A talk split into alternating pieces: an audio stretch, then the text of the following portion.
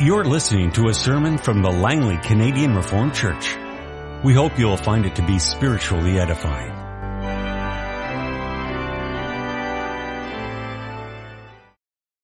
Let's now take our Bibles and let's read together from the book of Isaiah chapter 6. In the year that King Uzziah died, I saw the Lord seated on a throne high and exalted, and the train of his robe filled the temple. Above him were seraphs, each with six wings. With two wings they covered their faces, with two they covered their feet, and with two they were flying. And they were calling to one another, Holy, holy, holy is the Lord Almighty. The whole earth is full of His glory. At the sound of their voices, the doorposts and thresholds shook, and the temple was filled with smoke. Woe to me, I cried, I am ruined for I am a man of unclean lips, and I live among a people of unclean lips, and my eyes have seen the King, the Lord Almighty. Then one of the seraphs flew to me with, an, with a live coal in his hand, which he had taken with tongs from the altar. With it he touched my mouth and said, See, this has touched your lips. Your guilt is taken away and your sin atoned for. Then I heard the voice of the Lord saying, Whom shall I send? And who will go for us? And I said, Here am I, send me. He said, Go and tell this people, be ever hearing, but never understanding. Be ever seeing, but never perceiving. Make the heart of this people calloused. Make their ears dull and close their eyes. Otherwise, they might see with their eyes, hear with their ears, understand with their hearts, and turn and be saved. Then I said, For how long, O Lord? And he answered, Until the cities lie ruined and without inhabitant, until the houses are left deserted and the fields ruined and ravaged, until the Lord has sent everyone far away and the land is utterly forsaken. And though a tenth remains in the land, it will again be laid waste. But as the terebinth and oak leave stumps when they are cut down, so the holy seed will be the stump in the land. We now go to the New Testament, to the Gospel of Matthew, where the Lord Jesus Christ quotes these words from the prophecy of Isaiah. Matthew 13, that same day Jesus went out of the house and sat by the lake. Such large crowds gathered around him that he got into a boat and sat in it, while all the people stood on the shore. Then he told them many things in parables, saying, A farmer went out to sow his seed. As he was scattering the seed, some fell along the path and the birds came and ate it up. Some fell on rocky places where it did not have much soil. It sprang up quickly because the soil was shallow. But when the sun came up, the plant was scorched. The plants were scorched and they withered because they had no root. Other seed fell among thorns, which grew up and choked the plants. Still other seed fell on good soil where it produced a crop a hundred, sixty, or thirty times what was sown. He who has ears, let him hear. The disciples came to him and asked, why do you speak to the people in parables? He replied, the knowledge of the secrets of the kingdom of heaven has been given to you, but not to them. Whoever has will be given more and he will have an abundance. Whoever does not have, even what he has will be taken from him. This is why I speak to them in parables. Though seeing they do not see, Though hearing, they do not hear or understand. In them is fulfilled the prophecy of Isaiah. You will be ever hearing, but never understanding. You will be ever seeing, but never perceiving. For this people's heart has become calloused. They hardly hear with their ears, and they have closed their eyes. Otherwise, they might see with their eyes, hear with their ears, understand with their hearts, and turn and I would heal them. But blessed are your eyes because they see and your ears because they hear.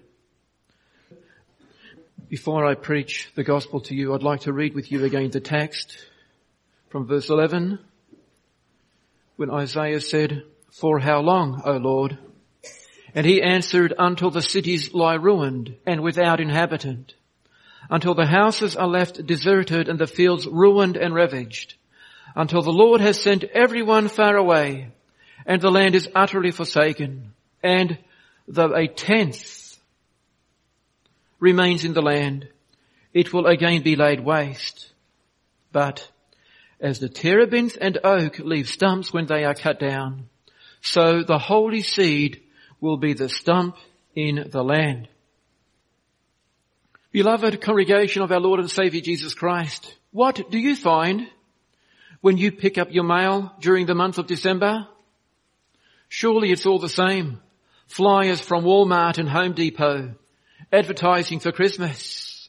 And when you read your local newspaper or tune in to talkback radio, the discussions are all about Christmas. What you might like to have for Christmas. What you might like to do with your family for Christmas. What you might give to other people less fortunate than you so that they can have a good Christmas. And of course, some people complain because children are being given Bibles at school. But nobody seems to mind that every supermarket, every department store, every toy store is telling us what we need to celebrate Christmas. Christmas, we are told, means open your purse, take out your credit card and spend. The message of Christmas continues to be as it has been for years. O come, all ye faithful, joyful and triumphant, come ye, O come ye to Walmart and Home Depot. Come and behold the bargains that we offer you and make this Christmas a happy one for you and your family. And then of course as God's children, we don't trust the world to tell us how to celebrate Christmas.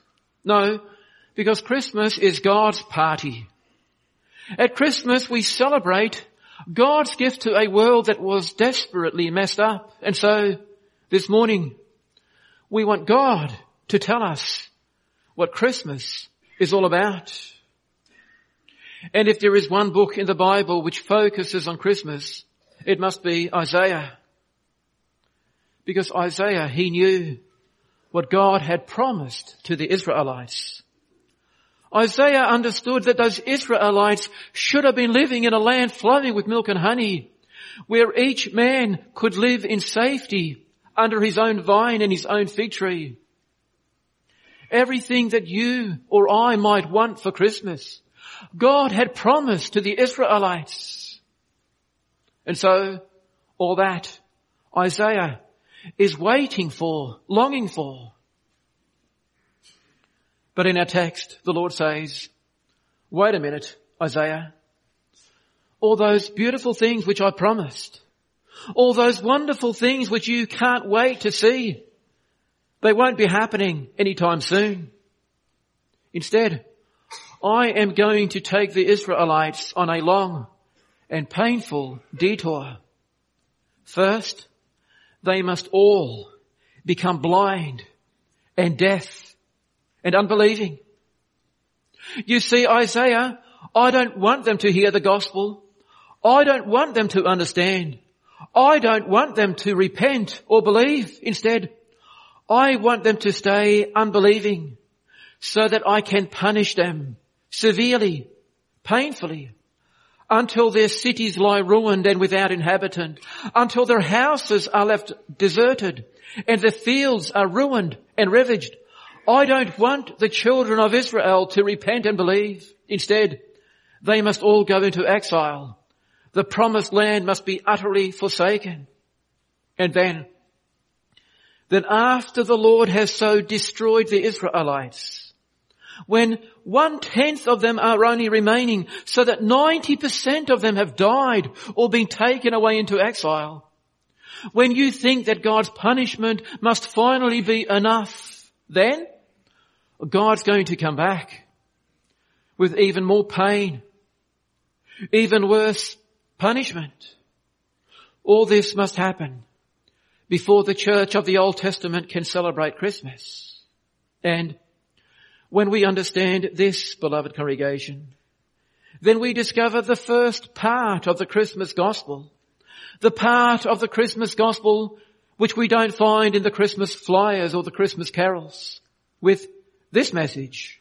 God wants to prepare our hearts so that we can truly rejoice in the gospel of Christmas. I preach to you the gospel of Christmas under the following theme. God prepares his people to celebrate Christmas via the detour, via the detour of horrible destruction. And we pay attention to two points. How horrible the detour of destruction is and how awesome the gospel of Christmas is. God prepares his people to celebrate Christmas via the detour of horrible destruction. We consider first how horrible the detour of destruction is. Now the days of our text are the second golden age of Israel's history. The first golden age was the time of King David and King Solomon. After that there was a period of decline. But in our text, both Judah under King Uzziah and Israel under King Jeroboam are stable countries with strong armies and healthy economies. Everything is going well. And no wonder. Because when our text happens, in the year that King Uzziah died, well, King Uzziah, he did what was right in the eyes of the Lord. And his son Jotham, who is replacing him, is also a godly man. So, in the year of our text, at the time when King Isaiah dies and King Jotham takes over, the prophet Isaiah has got every reason to be optimistic about the future. But no, says God in our text. No. Judah has got a faithful king, but I will not bless Judah. King Jotham is godly and just. He supports the temple worship. He judges according to God's law, but, says God, still I will not bless Judah. And we scratch our heads. We ask why. We wonder how this is possible. Well, brothers and sisters, God does not only see the king and the official work done by the leaders of the nation. God does not only notice what happens in the public worship service. Instead, God sees inside the heart of every single congregation member. God knows the thoughts, the desires, of every man, woman and child. God hears all our conversation. God sees every detail of every private life. And in the days of our text, Judah has got a godly king. Everything in the temple is arranged to a T. But, but, the private lives of God's people are all wrong. They do not put God first in their everyday life, in their business, their family life, or their personal life. And this makes the Lord so angry that he says to Isaiah, enough, game over. I don't want my people to hear the gospel anymore. I don't want them to repent anymore. Instead, I want them to stay in their sin because if they stay in their sin, I will have a good reason to destroy them completely. Brothers and sisters, in the days of our text, if we could look at that church, we would say, this is a faithful church. We would say they have got the marks of the true church, the full preaching of the gospel, the pure administration of the sacraments, and a form of church discipline as well. But God looks below the surface. God sees that their hearts are wrong and their private life offends him no end. And that's why God is determined to destroy them completely. And now we need to stop and get this straight in our minds, brothers and sisters. Because make no mistake, those Israelites in our text, they want to be children of God. They want to live under the blessing of God.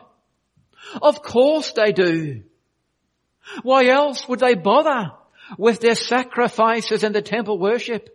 They obviously are believing that they need the blessing of God because otherwise they would never bother to organize their church life so strictly. So there's something right. There's something right in Israel.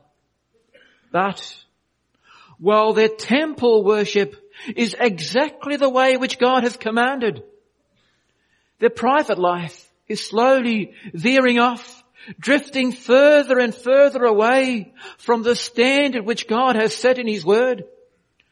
Temple worship, official religion, it's great. But what God's children are doing in their homes and in their business the other six days of the week, that's not so good. And this, this should not surprise us, brothers and sisters. Because when we look at our church life, and now of course I'm not talking about Langley in particular, instead of talking about Reformed congregations in general, when we look at our church life, in our church, we are very careful to do what's right. What we sing in church, what a woman may or may not do in church, what is or what is not allowed to happen in the church building, everything that happens officially in the church, we organize very carefully and it has to be based exactly on the Word of God. We don't want to change it unless there is a biblical reason for it to change. That's in church. But when we come out of what is strictly church life, when our young people have their Bible study meetings, for example, they feel quite free to praise the Lord in different ways than we do in our worship service. Many of us have toys in the house, electronic gadgetry. I could be old fashioned and mention television, the Xbox. What biblical reasons did we have to, that convinced us that these toys should belong in Christian homes? And going back to music for a moment, the music that we listen to in our cars, in our homes or at work, for many of us, our music is also quite different from the music that our parents used to enjoy. On all these points, we change and we don't need biblical reasons to change. Please understand me, brothers and sisters. I am not saying that we always have to sing psalms or hymns from the psalm book. Neither am I saying that change is good or bad. Instead, we need to understand that the Israelites in our text, they held on to a pure form of worship. But that was not enough because their Sunday worship was totally isolated from their daily life. And that means if we don't think carefully about the Christian songs that we sing, if we don't think carefully about every part of our life, having a pure worship service on Sunday is not going to help us any more than it helped the Israelites in our text. And beloved congregation, our text says more about the pattern of our daily life. Because we all have our ups and our downs, don't we? Sometimes we're living close to God and we are careful to do what God commands. We say no to all kinds of temptation. But other times we all get a bit slack and our habits are not quite so healthy. Young men and young ladies, high school students especially, you all know from your Bible classes at school that the people of Israel in the days of the judges, they also had their regular spiritual highs and spiritual lows. You all remember, I'm sure, how they often did what was evil in the eyes of the Lord.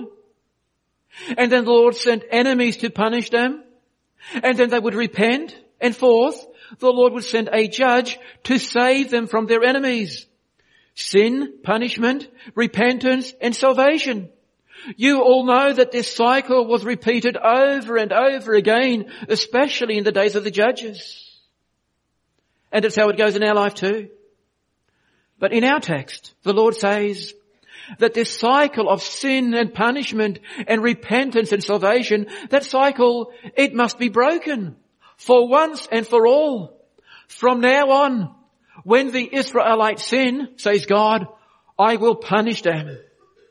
But after that punishment, there won't be any repentance and there won't be any salvation either.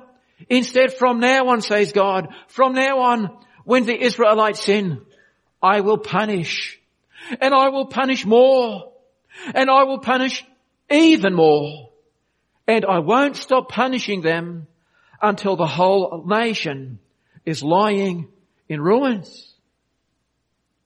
So what's happening in our text? God is changing the rules. What's happening in our text? God is outlining a new way for Him to deal with Israel's sin. Before our text, sin was always the beginning of a new cycle that led to punishment, repentance, and salvation. But now, God is traveling a new road.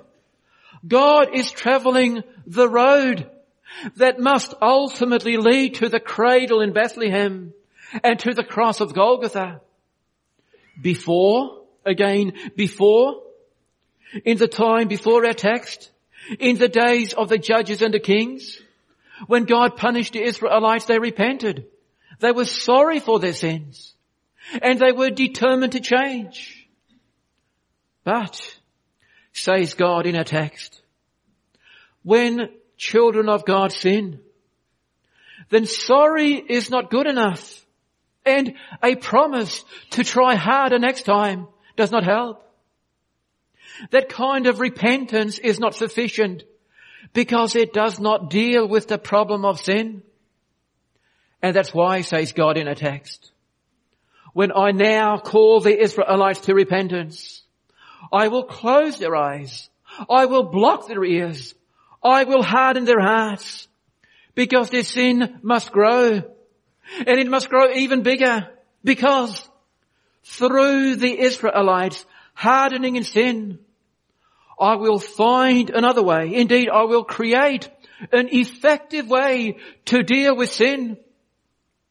When the burden of Israel's sin has grown so much that the measure is full, says God, then I will execute my justice. Then I will punish sin. I will pour out the full burden of my wrath. And this, this is the gospel of salvation in our text, beloved congregation. God says the problem of sin is so serious that it needs a better solution than just discipline and correction. The problem of sin is so serious that it demands the curse of the cross. It demands the pain of God forsaken us. It demands the agony of darkness, the ultimate punishment of death. This is the only way for a just God to deal with the problem of sin because nothing else works. The whole Old Testament shows it again and again and again. Sin leads to punishment. Punishment leads to repentance. But the problem of sin is never overcome. The enemy, sin, is never defeated. Instead it comes back again and again and again.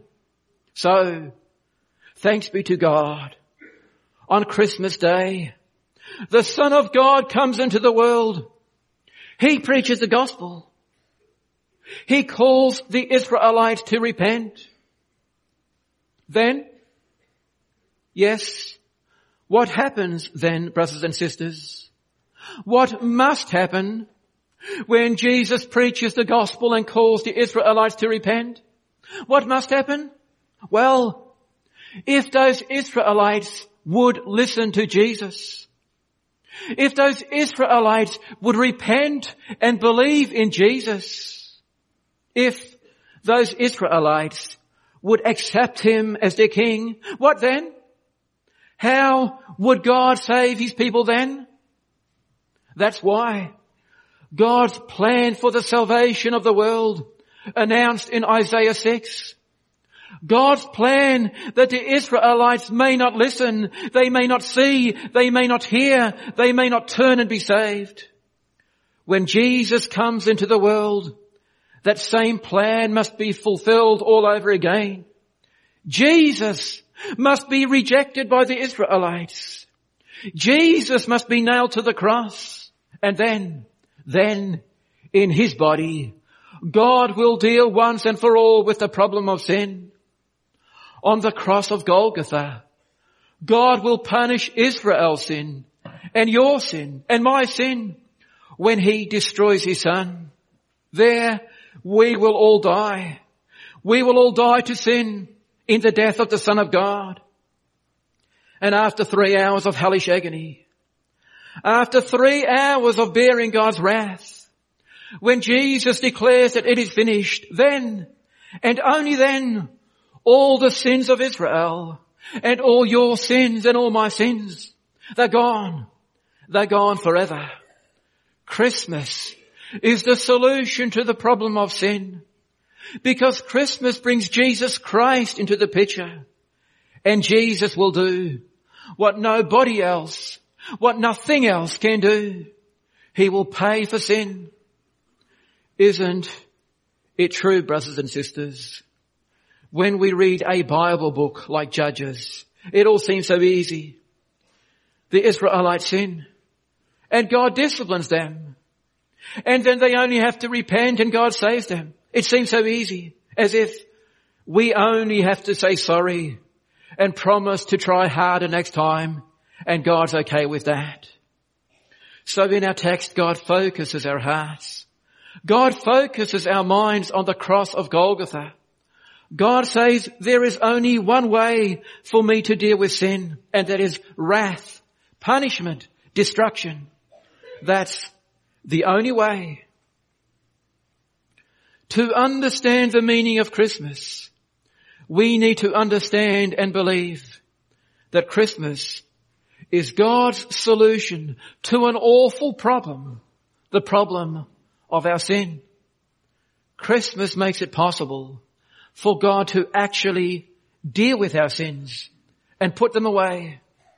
In our second point, we will now see how awesome the gospel of Christmas really is.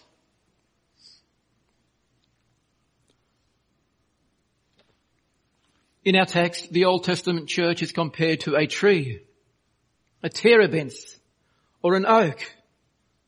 But that's not a healthy tree or a useful tree. So it's cut down. It's burned in the fire. All that is left is a stump.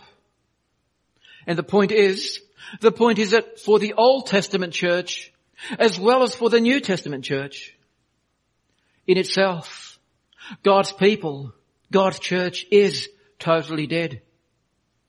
There is nothing in the people, nothing in the church that God finds useful or attractive. So why not dig up the roots? Why not destroy it completely once and for all? Obviously, it is good for nothing.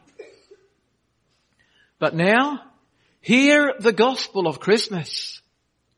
Israel, the Old Testament church is this dead tree, which has been totally cut down. Israel is this good for nothing stump. But on Christmas Day, this dead tree miraculously produces a seed, and that seed is not dead but alive.